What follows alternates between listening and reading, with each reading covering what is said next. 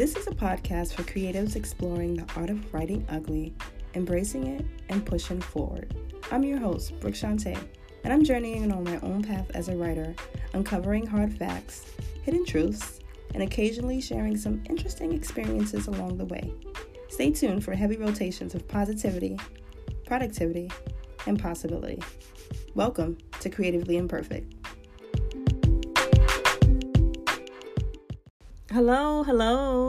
Welcome back to the Creatively Imperfect podcast. I'm your host, Brooke Shantae. We are in the 4th episode.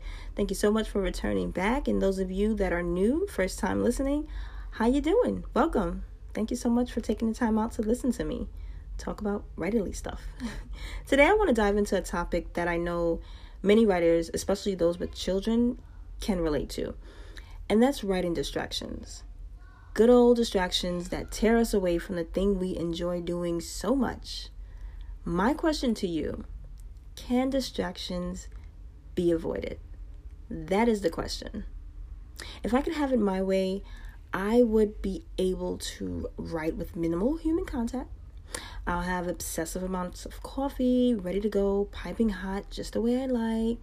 I'll have my trusty laptop and phone by my side, and I'll immerse myself in a comfy area, preferably with pillows and candles all around. A nice, calm area where I can just space out and do my thing in complete, utter silence and tranquility. Isn't that nice? Sadly, though, that is not a reality for me. That is not my reality. My writing world consists of faux kids, not four, faux.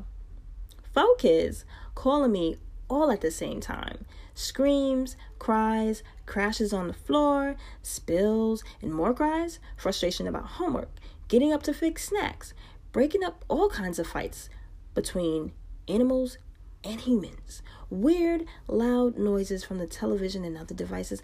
I can go on, but I would really need more than just this episode to cover the amount of distractions that rule my writing time. But you get my point. I have distractions, and I have lots of them. Often it feels impossible to write with all of these things going on in my house. It's quite amazing how I can get any writing done because I get pulled away from it so frequently, and jumping back in poses a challenge, especially when I have a good thought that I'm going with and I need to finish it, but I can't because I'm too busy breaking up a screaming match between a 5 and 6-year-old arguing over who unfriended who in Roblox and why they're never ever friend requesting anyone ever again. I can't get my thoughts back after that. No, because now I'm thinking about Roblox characters and how a 5-year-old even knows how to unfriend anyone. I don't know how can I get my thoughts back after dealing with that. It's hard. I have to leave my project alone for some time to be able to get back into the swing of things and hoping that all the drama settles down. So that's what I've been dealing with. And I've been dealing with that for a very long time. And it's weighed heavy on my writing flow, on my creativity, on everything. I can't function under those conditions. I get frustrated and I want to give up and hide under my bed. But that is not realistic, and that is not the adult way to deal with things. Being a mother and a writer simultaneously is hard work. It's extremely difficult. Even with this episode, it was a struggle to record and get this up because I got up later than intended. And now my time is running into my kids' time. And once that happens, it's hard. Multitasking in this way is a mood killer. It really is. And it's not like you can switch off and just stop being a mom. I'm a mom first. So before writing, my kids will always be priority. There's no discussion there. But then how am I getting any writing done with all these distractions? How, Sway? How? So let me tell you what I started doing because I got sick of it. I'm still sick of it, but now I have more control over managing so many distractions while trying to write. First thing, I talk to my kids. My whole family really, but I talk to my kids about me and me writing. I talk to them about my projects. I talk about my process. I talk to them about it, everything. And I let them know that writing is important to me. So now my 8-year-old, when he sees me with my laptop in hand, he'll go like, Mom, so you're working now, right? You're going to work? And I tell him straight up, yes, Mom has lots of work to do, and Mom needs some time to herself. So even with him just only being 8 years old, he understands how serious I'm taking my writing. He sees how passionate I am about it, and I think that's largely because I express it to him. I really think that having these conversations with your kids about your goals and aspirations are important, because they get to see up close and personal what it means to have passion and strive to accomplish things. My kids are smart. They get it. And I'm open and honest with them now so that as they grow, they can have more understanding that their mommy needs time to be a writer, and not just mommy. And not just time to be a writer, but mommy just needs time. Like, Mom has other things to do, and she needs a minute away from you guys. And they're understanding that it's not solely about them all day long. And quite frankly, it shouldn't be. Yes, again, I'm a mother first and always, but there are other things I can and want to do that has absolutely nothing to do with parenting. And I don't feel bad for thinking that or even embracing it. Now, if this was me maybe 2 years ago, I would have disagreed with that. I really would have. But as I'm growing in my writing journey, I'm growing as a person. My mentality has shifted so much since becoming so enthused and so passionate about my writing, and I'm better for it. Another thing that's helped with distractions is scheduling time to write and letting it be known to everyone what time I'm working on a particular project.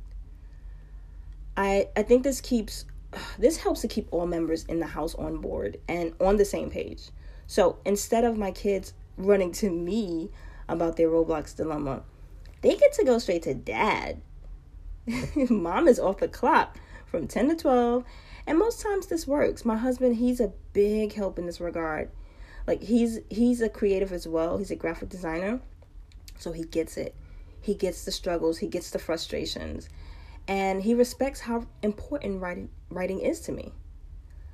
Another thing with making time to write is actually taking the time that you carve out for yourself and write. I used to be so guilty of saying to my family, okay guys, so Mom needs to start working at 10 o'clock and I need you guys to keep the noise down so I can go do my thing. But then when it's time to go do my thing, I'm not doing my thing. I'm off on my phone, on Netflix or social media or YouTube or whatever, doing everything else is instead of writing and just being distracted, all on my own accord. How can anyone take me serious about writing and wanting to write if I'm not taking my own self serious? No one's going to respect the fact that I need the time to write if I don't commit myself to it. If I'm telling my family, guys, I need to take 2 hours to work on a project, starting at 10 and I'll be done by 12, then I need to be sure to devote those 2 hours to my project and my project alone.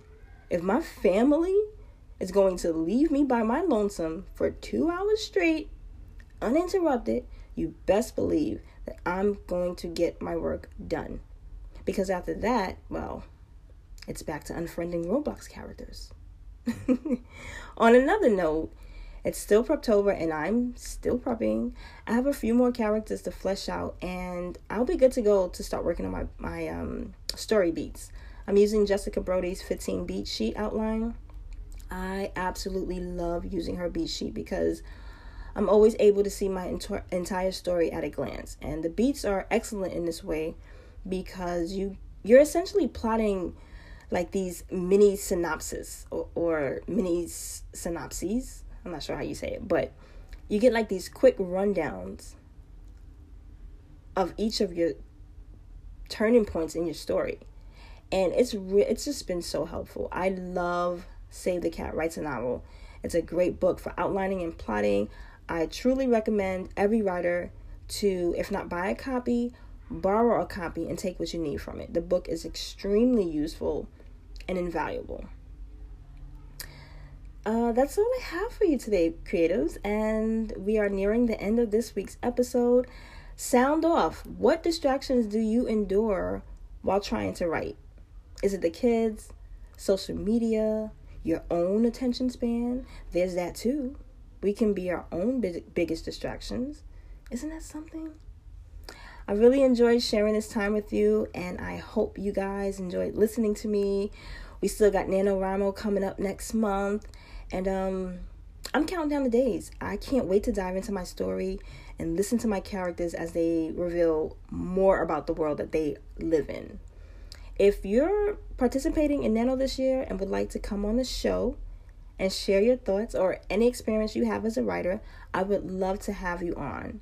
Just head on over to my website, creativelyimperfect.com, and fill out the contact request form with all your details, and let's talk. That would be so fun. Also, while you're there, check out my latest blog post, Preptober Planning and How I'm Aiming to Survive NaNoWriMo this November. I also just started a form on my website where you can share different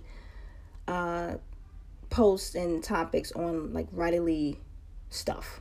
So it's a new thing. I've literally just added it on the site. But if you're interested in doing that, be sure to look out for the form tab on my blog.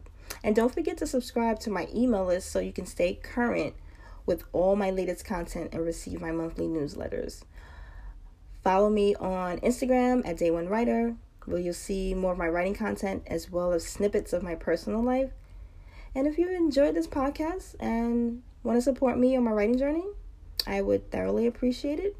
You can also leave me a review and let your girl know that you stopped by. Let me know how I'm doing. I would really appreciate it so much. How about some self-care today? You deserve it. And remember to thank all those that are supporting you on your writing journey. I'll see you next week.